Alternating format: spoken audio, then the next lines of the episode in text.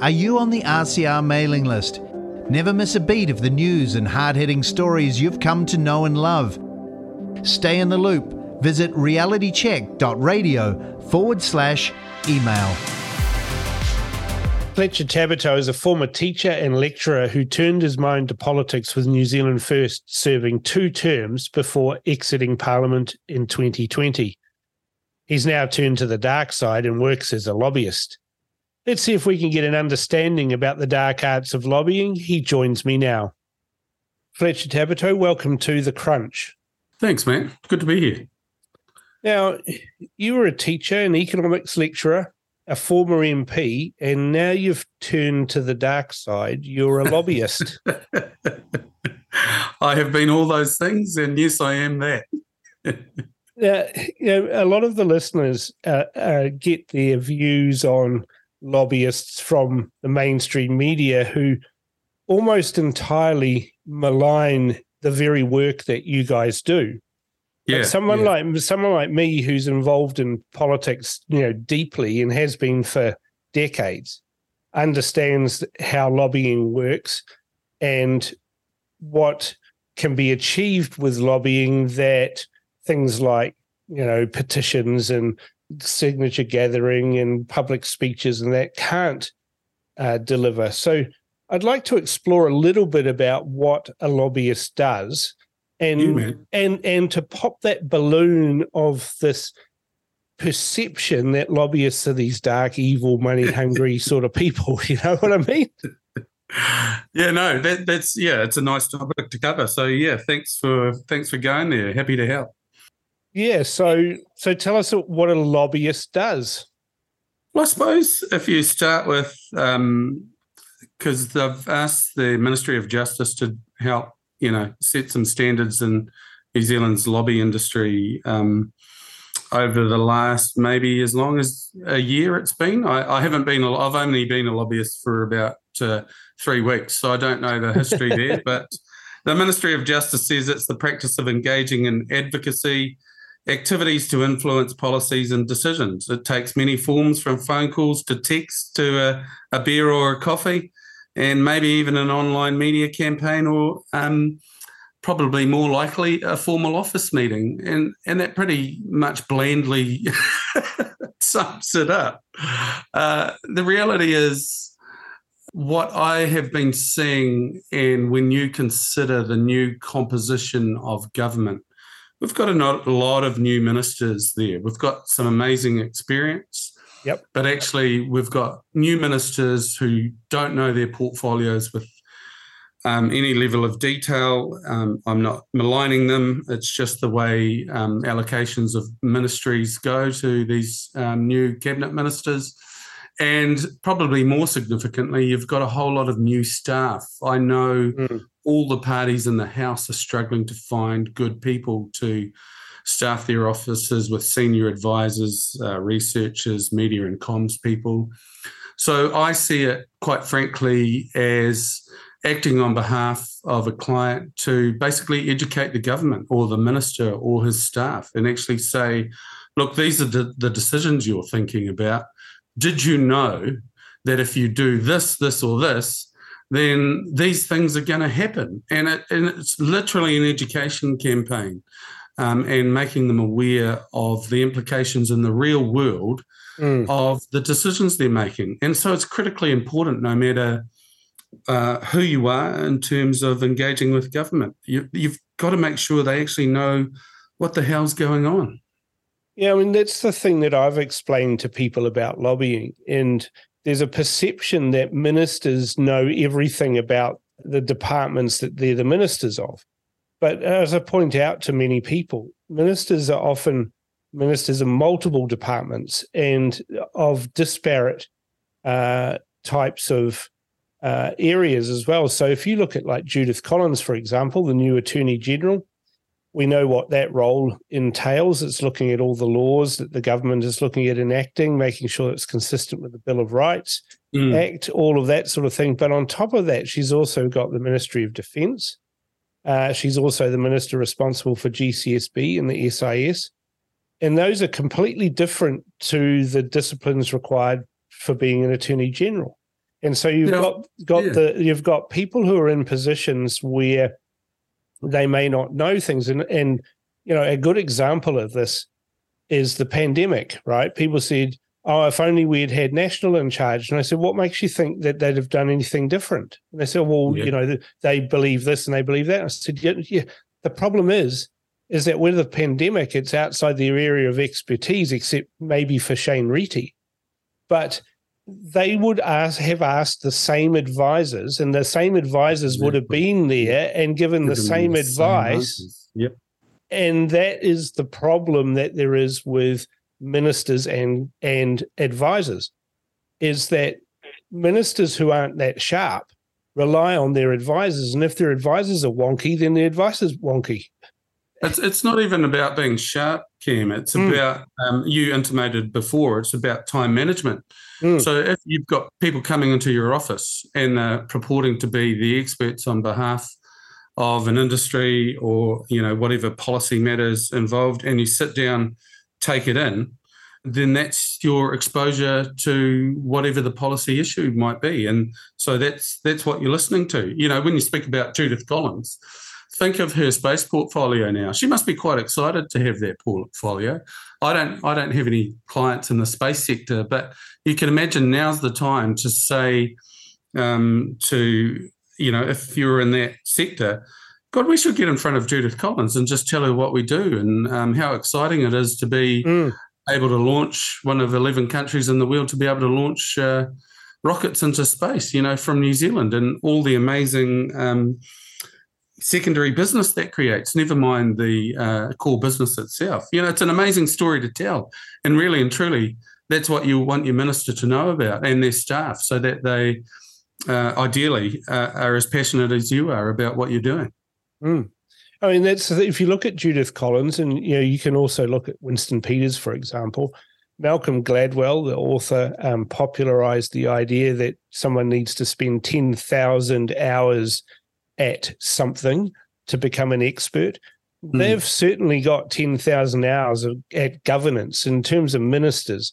They're incredibly competent in, in what they're going to do. But you're right. And you highlighted there's a whole lot of new ministers who haven't had any of the sort of governance uh, exposure, not even close to 10,000 hours. Uh, and, and yet they're um, responsible for very se- serious decision making processes, and therefore they have to rely on those staff and uh, and advisors that they've done their ten thousand hours, and there's a good chance they haven't either. So I was talking to a um, an association yesterday, and basically all I was saying is because their experience uh, in this specific area is that the officials always push back. They might even concede points mm. and and um, acknowledge what you're saying, but then they push back and nothing seems to happen. And that's that's the policy wonks within the ministries. Um, so so the conversation was very much about well, get good data, get good information, mm. uh, package it up so it's um, simple but impactful, so that we can potentially get in front of a minister so that they actually understand what it is their staff and advisors are coming to tell them, and hopefully um, be able to push back, have a little bit of wisdom and a little bit of um, understanding of those deeper issues to go, no, no, no, hold on, hold on, that's not my understanding. Now, if you're a new minister with um, even one portfolio, but more than one, uh, your inclination is going to be all about time management because I don't think people out there understand no, just how crazy a politician's day is. You know, I started at eight um, every morning, and I wouldn't finish. Um, well, I, do people know that the bells don't ring till ten o'clock? Um, mm. And that's actually when you're allowed to leave the premises. So you're pretty much trapped in uh, Parliament from eight when you start till 10 o'clock at night. And, you know, 10 o'clock wasn't necessarily the home time. And I was an undersecretary, not a not a full minister, and mm. and my workload was continuous and huge. So it's going to be a, a, lot about time management. So you have to be very very conscious of that as well. Um, you can't overload these people, and you have to be supportive and try and work with their team just as much as themselves. Yeah, what you're saying about the policy wonks within departments, that's certainly the case in, in areas that I'm, you know, passionate about. I, I collect firearms and I'm, I'm a shooter and a hunter and all of those sorts of things. And so watching the government make laws around firearms without actually knowing raw data and then watching them rely upon the police to give them information Mm. that that that is demonstrably false. The basic premise, for example, of behind the gun register is that there's a whole bunch of people out there that are doing what the police call um, straw buying. They're legitimate firearms owners. They're going and buying guns and then they're on selling them to criminals. A whole lot of people. Geez, I'd, I'd be surprised if there was more than a handful. Well, that's the thing, right? So, so the police tell the politicians, "This is dreadful. This is how gangs are getting guns. Uh, this is uh, what we need to do to stop it, and the solution is a gun register." Of course, it won't stop it stop criminals getting guns, but No. the the basic premise of it is the police can only provide two examples of this happening, and they were such egregious examples that they got caught without having a gun register, kind Oh, of okay. destroying the whole yeah, premise of the argument of the police that we need to have a gun register to catch these guys because, well, we caught these guys. Yeah, yeah, yeah, yeah. The reality No, is, um, is it's very hard to do that. But the police, as experts, you know, that advise the minister and advise cabinet, mislead the uh, politicians who are making the decisions. But it's the politicians who have to wear the anathema from the shooting community when they pass silly laws that are never going to do what they were intended to do because they were given wrong information to start. Yeah, no, that that that's exactly where it is, and and and sometimes it's with the best will in the world, but just as equally, the amount of stories I've heard recently of policy people who just have a personal bent, and and they control information flow into the minister's office, and then they control the flow back from minister's instruction from that office into the ministry you know um, there's a million different ways you can interpret uh, different instructions. And so uh, it, it can be a dangerous situation. I don't think anyone uh, um, anyone's being particularly malicious but if it doesn't suit a particular personality i know um, of cases where it's been interpreted to, to suit their you know their own actual agenda rather than the government's Yeah. which we'll probably see quite a lot of um, over the next year or so as um, Well, we're already seeing it, aren't we? Because lobbyists aren't people, just people like you who do it for a job. They could be vested interests in, you know, any different sector. Say, in a, in a classic example of what we're seeing of some lobbying going on now directly um, using the media as a conduit is all of this opposition to the new government's policy to wind back the the silly low nicotine tobacco and and all of the restrictions that they were going to do to remove sh- um, stores selling illegal product. mhm, But the mhm. pushback that's coming from that are people like Boyd Swinburn, who I've you know interacted with before. They've got this thing called the Health Alliance.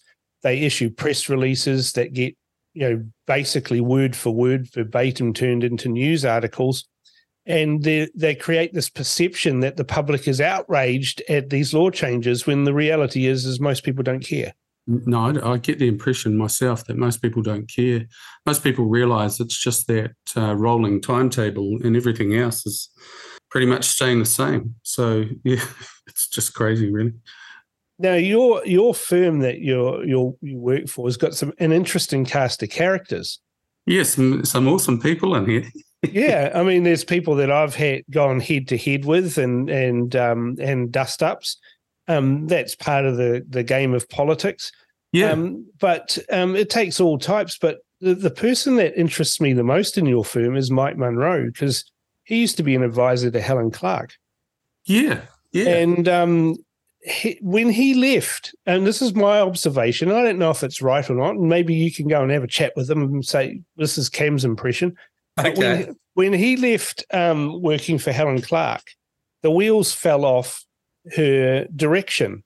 And it was the beginning of the end of her because my impression and what I've heard from about Mike Munro is that he was quite willing to push back against Helen Clark if she had a silly idea or um, something wasn't practical. And that that struck me as a person with integrity that was prepared to to not just say yes, minister, you know, like the movie, the TV program. In your experience, is that is that a rare commodity that there'll be somebody who does push back inside the office um, with the minister, and and do you then now that you're on the outside, do you try and find who those people are because they can be good advocates for what you're you're trying to achieve? Um, that's a really good question. So, my personal experience was that I created a high level of trust in my office. Mm. And so the team knew that if they thought I was being a dick or I was personally heading down the wrong path, they could absolutely push back.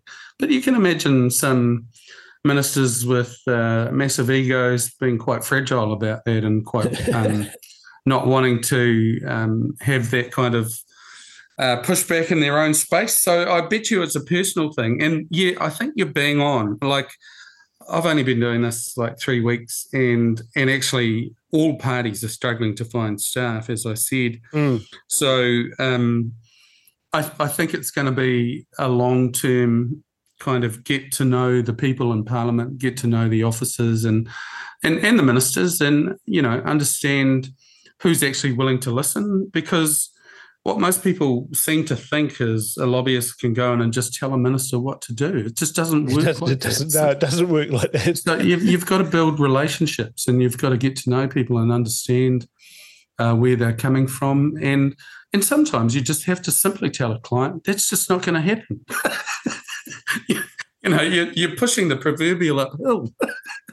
Yeah, I mean, I, I have been known to do some lobbying in the past. Most often, it's a it's a love job that I don't charge for it. But sometimes people come to me and say, "Look, can, Cam, can you get this in front of a minister, or can you get this in front of an MP, and can you make this happen?" And I, and you're right. You have to sometimes sit back and say, "Well, I'd love to take your money and tell you that I'm going to do all of this." Yeah, but, yeah. but this is reality, and that's not going to fly and sometimes they just like can't believe that this is the case. Like, hang on, you know, you know these people. I said, yeah, yeah I know them. Yeah, but that, and but I don't think that's an idea that's going to fly. In fact, I might be friends with them, but uh, it probably gives me uh, more certainty in telling you that uh, they're going to look at me, go cross-eyed, and tell me to get out of the office. The the one thing that, and this is, I was giving some advice to somebody um, over breakfast um, yesterday. They came to me and they said, "Look, I've got this problem. I'm going to write this letter. This is what I'm going to do. Can you have a look at it for me?" So I had a look at the letter. It was very lengthy. I looked at who he was uh, intending to send it to, and I said, "Well, this is all nice, this letter, but it doesn't give any solutions." And they said, well, mm. What, what do you mean? I said, well, these guys are ministers. If you don't give them a solution or a range of solutions, an option A, an option B, an option C, with all of the things like you just said earlier, um, this is what could happen if you do this, and this is what will happen if you do that. And those, if you don't present those as options and make it easy for them to choose one of those options, which you'd be happy with any of those, then they're going to take that letter, they'll probably file it. Maybe they'll ask a couple of people in the office who are advisors to say, What do you think we should do on this? Mm. And if those advisors are exercised in that area, they may think up something to do or not to do. But invariably, the status quo prevails, which is do nothing. Yeah, and, at least at and so you've got to produce solution. My advice yeah. to people always, when you're going and talking to a minister, present them with a problem and then present them with a range of solutions so that they can choose one. And if you don't do that, then you're just going to have lots of meetings that go nowhere. Yeah. So you're being on the money. And the only thing I would add to that is if you've got a variety of solutions, at the very least, uh, in my own experience, I would send the team away, say, go down to our um, ministry advisors and tell them to give me some responses to these uh, three or four scenarios that have been mm. provided here, so that I can understand and and actually start making some informed decisions, and maybe then you pick one and start following that path. So, mm. yeah, yeah, absolutely. You, you, you're absolutely right. I remember filing a multitude of um, just letters complaining. Mind you, they weren't normally to me as a minister, they were normally to me as the deputy leader. And so they weren't in my particular purview to be able to do anything about except um, have a t- uh, discussion with some of the team and then they get get filed away. So yeah, provide provide scenarios, provide answers. Yeah. Yeah.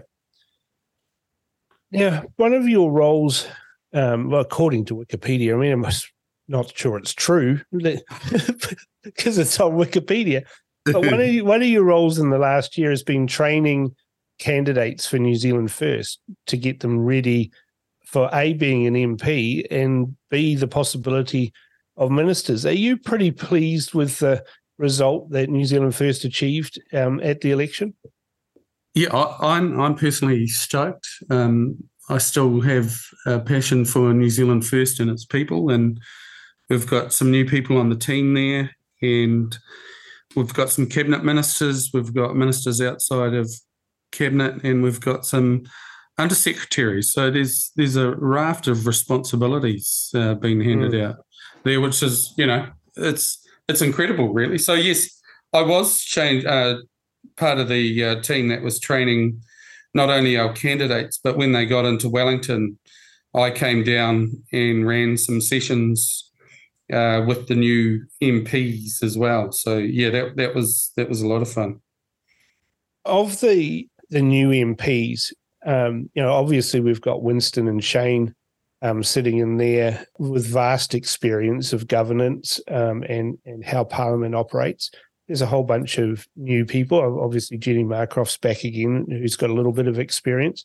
Mark Patterson's back again. Mark Patterson's back. Uh, Casey yep. Costello would have to be the standout, though, wouldn't she? Of, I think so. I, I, think there's been a lot of a lot of um, the wrong. It's the wrong word is hype, but there's been a lot of um, talk uh, around Casey.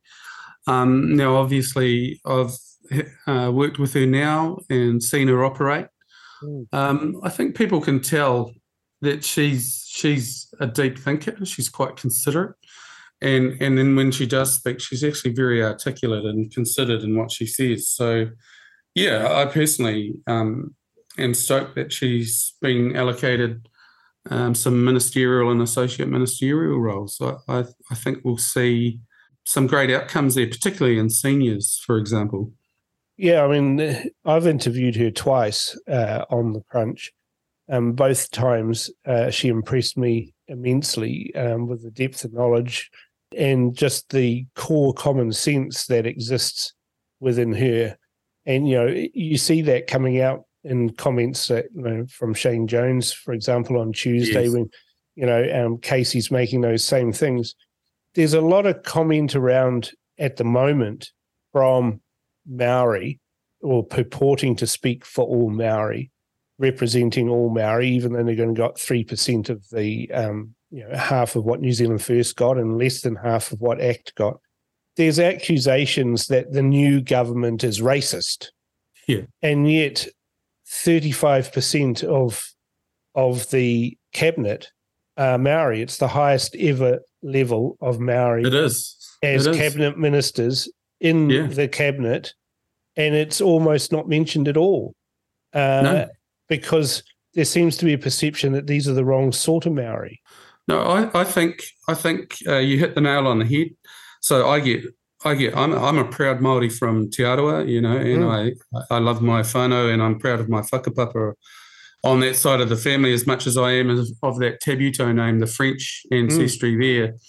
But when when people stand up either um, uh, in public or you know at meetings or stuff and start saying they're speaking on behalf of all Maori, it literally just makes me angry in my gut. It's kind of no, you don't. It's and and fundamentally, I think we're being let down by the politicians and uh, the media in particular. I think it's great to see Shane Jones, uh, Casey, and Winston uh, able and comfortable to push back. But it's kind of you. The Maori Party have got away for too long as saying they represent Maori. They don't. They seem to be creating a victimhood um, and then uh, getting a lot, a few people along for the ride, and it's just so upsetting and distressing to watch. I mean, it, it's frustrating uh, to see it and to see the media hurl these labels out there. Uh, you know, the Maori Party presented their protest on Tuesday with a couple of crossed guns in, yeah. in, in some images. Now, if that had been New Zealand First doing that, there would have been an outrage. If it had been ACT had done that with crossed guns, yeah, if there would have been an outrage. If they had had the minister who's now responsible for all the firearms things, who was out there, you know, parading around with a firearm, there would be all sorts of outrage. But the Maori Party seems to be able to get away with overt intimidation and threats, either through their language or through their imagery. Yeah, so to be honest, um, I, I kind of picked it um, during near the start of the election campaign that this was going to be a different Maori than um, Pita Sharples and uh, Tariana even, Turia, yeah, yeah, and even um, Jimmy Flavell, you know, Te Ururoa Flavell. Mm. You know, th- there was a yeah, there was a class and a um,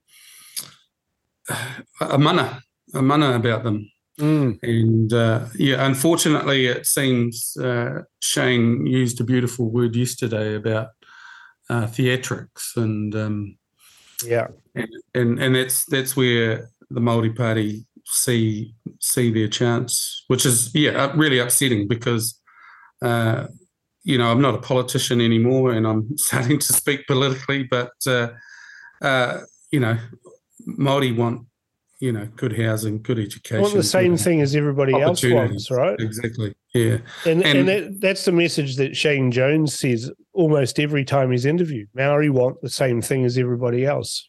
You know, why can't yeah. we all just get along?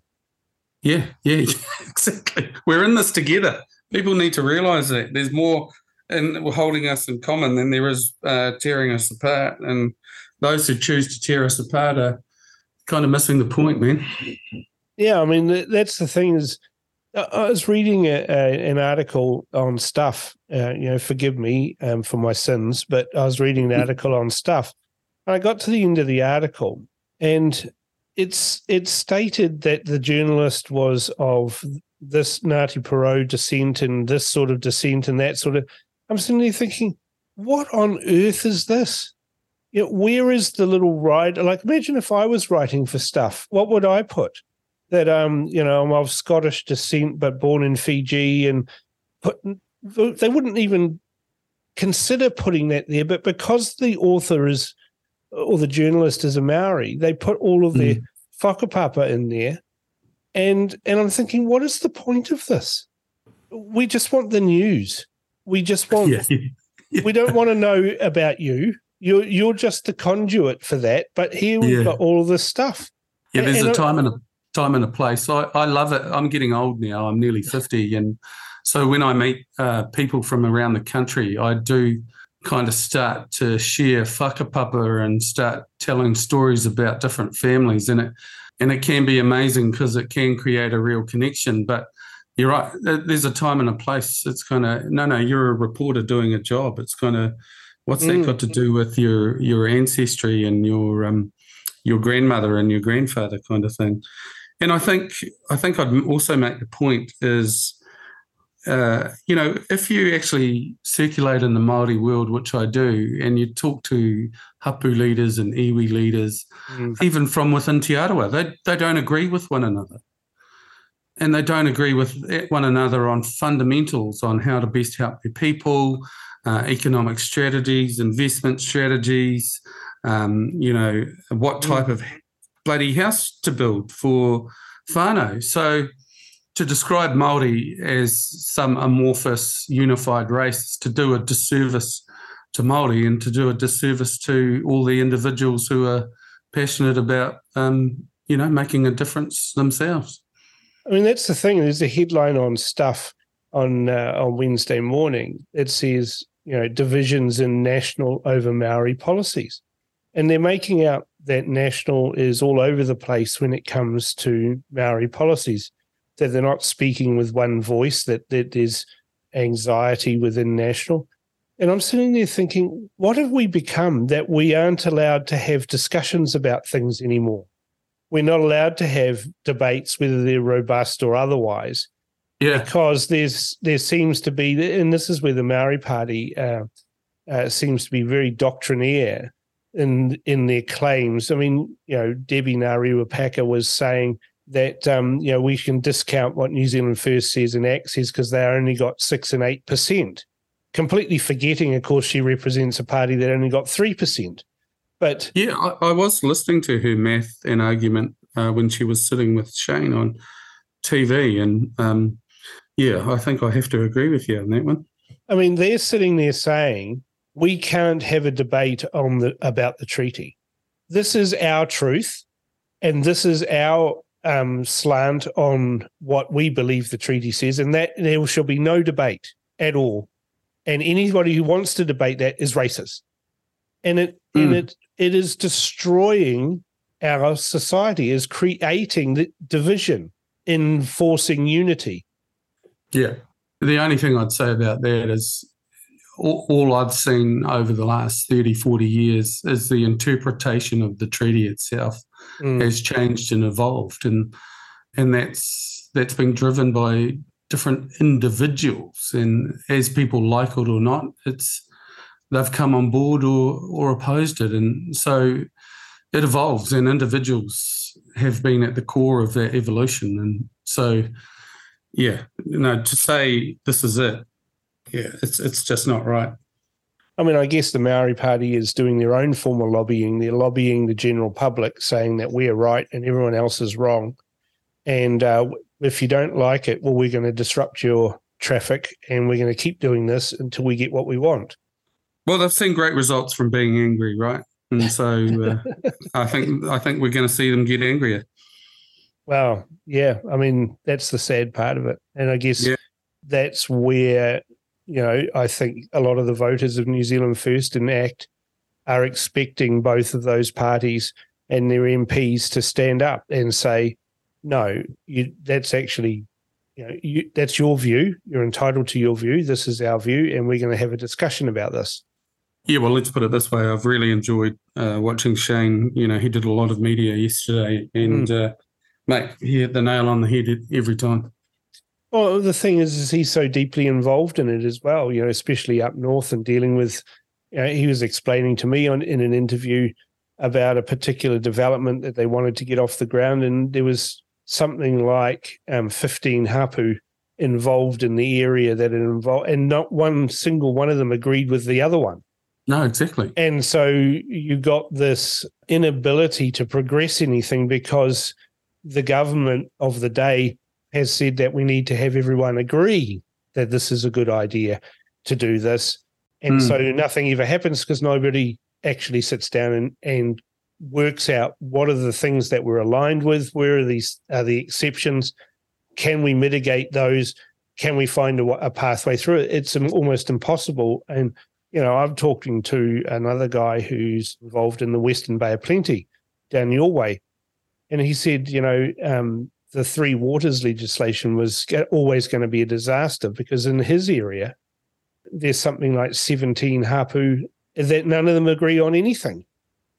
And, and, no, I was actually doing some work back immediately after leaving Parliament, trying to understand uh, Hapu's uh, interaction with the Three Waters and, and their own work, and and and that was true um, almost everywhere. Uh, to mm. find unity of voice across different geographical patches, uh, you know, in the form of Hapu was uh, almost impossible. Mm. It, it's until we can solve this inability to discuss things without resorting to insults and performances, I really fear for our democracy. Do you have the same sort of trepidation? Yeah, well, what I fear is um, when I would speak up against the uh, rort that was the interpretation of democracy as far as Maori representation was concerned and speak against that. Mm. Um, suddenly, I was completely anti-Maori in all things, and yet, you know, I have the privilege of sitting on my paepae and, and one of my marae, and you know, love my aunties out there who are abusing me to get in the kitchen and. Uh, you know, I love. I'm still passionate about trying to learn the reo more, and mm. you know, half my family are in Kapahaka, um, being in Te Arawa, and I love it. You know, it's, it's who mm. I am. It's, it's how I was raised. Uh, my objection to uh, the interpretation of uh, democracy and representation, unfortunately, means that for some, they have to paint me a picture as being uh, anti-Maori, and so that's what's happening more and more. You're a, you're an old white man. You don't understand, even even though my circumstances might be completely different to others, or uh, you know, you just you get lumped into a into a stereotype based on one quite precise um, position you might have, and then you're categorized, and that's what's dangerous. You can't be nuanced. You can't have a discussion. You can't talk around the grey areas and um, trying to work through the detail. I mean, we saw that. We saw yeah. that. We saw that on Tuesday, didn't we? With Debbie Ngarewa-Packer insulting Shane Jones as being old and out of touch. You know, yeah, and he was just replying to her arguments. I mean, you know, was, she, she stated that you know that this government has insulted twenty percent of the population. I mean, that, that, no. that statement can't stand. No. I mean, for a start, Maori is seventeen percent of the population, so she's you know inflated that. But she again, through you know, three percent of the vote, not even all of Maori voted for the Maori Party. Look, I think um, here's the here's the step for you. I, I don't think most people realise this. So New Zealand First, I think, are the only political party that won all the Maori seats. Yep. But I think they did it with more than fifty percent of the Maori vote. Yeah. Back in the day. How's that for statistics? How's that for powerful messaging? But um, yeah, what what we've got today doesn't even come close. Yeah, I mean they got three percent of the total vote, three percent out of seventeen percent. It's it it's not a mandate. They might have won six of the seats, but it's not a mandate. No, and yet they they have a voice that's larger than they deserve. Actually, you know, it, it's astonishing. I'm just trying to look up those stats from 1996. Can't find them. I'm going to research that one, Fletcher. I really am. Yeah, yeah. Look it up. Going to look it up because I think that's an important one. You know, that if you win, if you win, yeah, that's right. New Zealand first won 17 seats, sweeping every single Maori electorate, all of which have been nominated by the Labour Party. You know, that was a huge uh, accomplishment. Yeah, yeah, and the percentage was with, with which they did it as well. Mm. Yeah, I mean, it's huge. Yeah, there was 13% of the electorate, um, 13.35%, you know, double what, where they are now. Yeah. You know, it just frustrates me now as a commentator, as a as a radio host, to see it, eh, eh, who relies on communication, talking to all parties and things like that, where there seems to be this polarization that's come about in New Zealand society, at least in the last 10 years, certainly in the last six, where if you're not an approved person, you can't you can't speak with that mm. person. Mm. Yeah. Right. And it shuts off avenues of discussion. And if we're not discussing and if we're not debating and we're not challenging ideas, then we don't have a contest of ideas and then we've lost something and the the slide then is towards a homogeny of, of ideas that are approved by I don't know some group of yeah, well, that's the scary part. A, a, homogeny of ideas almost sounds nice, doesn't it? Except you're going to have a head to that who's got to approve what those ideas to are, and that those ideas are, and that, that is probably the most frightening thing uh, when we look around world history that you could possibly contemplate. Yeah, I mean, if we look at at our history, you know, collectively, when you had this cult of personality, you know, in the Roman Empire, for example, you know, where they the emperor was a god, uh, and they could do no wrong, even when they were, you know, demonstrably evil or uh, just stupid, uh, like Nero, for example. Mm. Um, there was, but you can't go against that. We've seen that with totalitarianism in the 20th century, with the rise of people like Mussolini, uh, Joseph Stalin, Adolf Hitler, even Pol Pot in Cambodia. Uh, the rise of communism, where you have that ho- homogeneity of ideas, where the leader is paramount.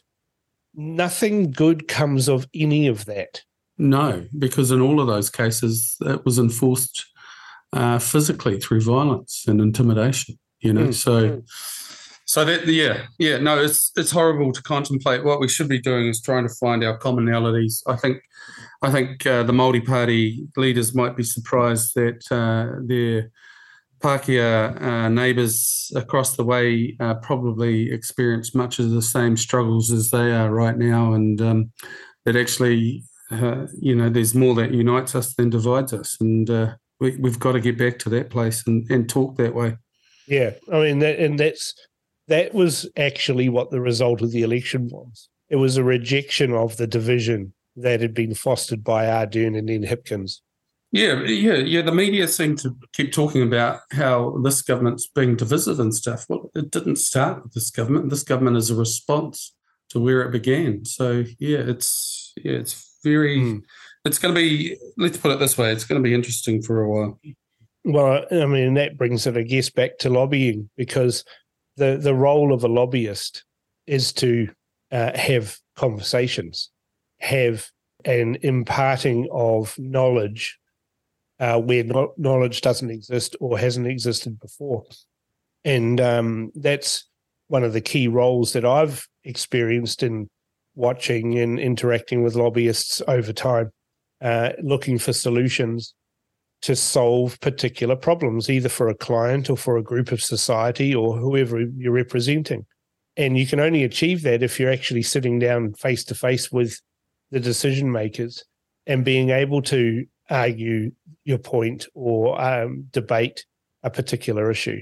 If we cease to be able to do that, uh, and you know, this is where you know I, I see these controls coming in, wanting to restrict what lobbyists can can say or do or or how they act, is actually probably going to not destroy the industry, but destroy the importance of the discourse that occurs as a result of that.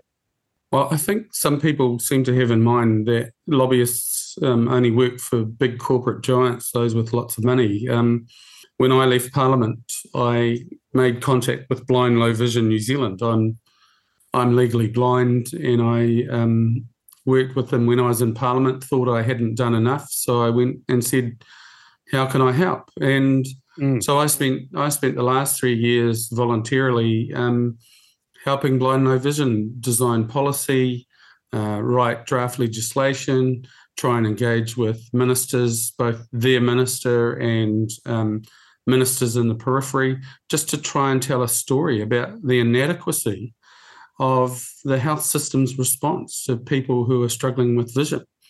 And so, you know, if people understand that Greenpeace is a lobby group, or um, you know, Blind Low Vision New Zealand's a lobby group. It puts it in perspective that it's not it's not just these big giant corporates. And I'm not saying that that's wrong either. Actually, they they're trying to um, create business, create jobs, mm. um, create massive tax revenue for the company uh, for the country most of the time. So it's a spectrum, and um, it's all about uh, creating understanding in that in that building we call the beehive.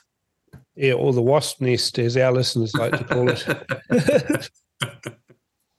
Uh, well, Fletcher, it's um, it's been a, a fascinating little discussion, and I think that the listeners will have a better understanding about the role of lobbyists. That they're not all um, evil Machiavellian type people that are seeking to subjugate um, society. No, that, no, that, that, you actually care deeply about the the topics and the um, clients um, that you're working for, um, trying to res- achieve the same results that people often say they're going to stand for Parliament for. There's exactly, and, and it's actually uh, I've noticed that there's a lot of crossovers. That as a politician who was um, an undersecretary and even in the backbench in the day, you, are trying to be an advocate and a voice to get in front of ministers and um, make sure they understand the full picture. So yeah, man. Thanks for the chance to chat. I appreciated no, it. No problem, and I'm sure we'll chat again. And uh, the offer goes out to the other members of your team there as well. That uh, if they want to have a chat with the new Cam, the nice Cam that uh, they probably don't recognise, then I'm all ear. I'm all ears and willing to have them on the show as well. All right, man. I'll pass the message on. All right. Thank you. All right. Cheers, Ken. Well, there you have it. A bit of an insight into the dark arts of political lobbying and a little bit extra talking about the overt racism or the allegations of racism of this government. Don't say ever that I've kept you in the dark about how all of these things work. It's a little bit like asking people how sausages are made. If you knew, you wouldn't eat them. But now you know how politics works. Tell me your thoughts on what Fletcher had to say by emailing inbox at realitycheck.radio or text to 2057. Thanks for tuning in to RCR, Reality Check Radio. Do you like what you're listening to or dislike what you're listening to? Either way, we want to hear from you. Get in touch with us now. You can text us with your message to 2057. That's 2057. Or email us at inbox at realitycheck.radio. We'd love to hear from you, so connect with us today.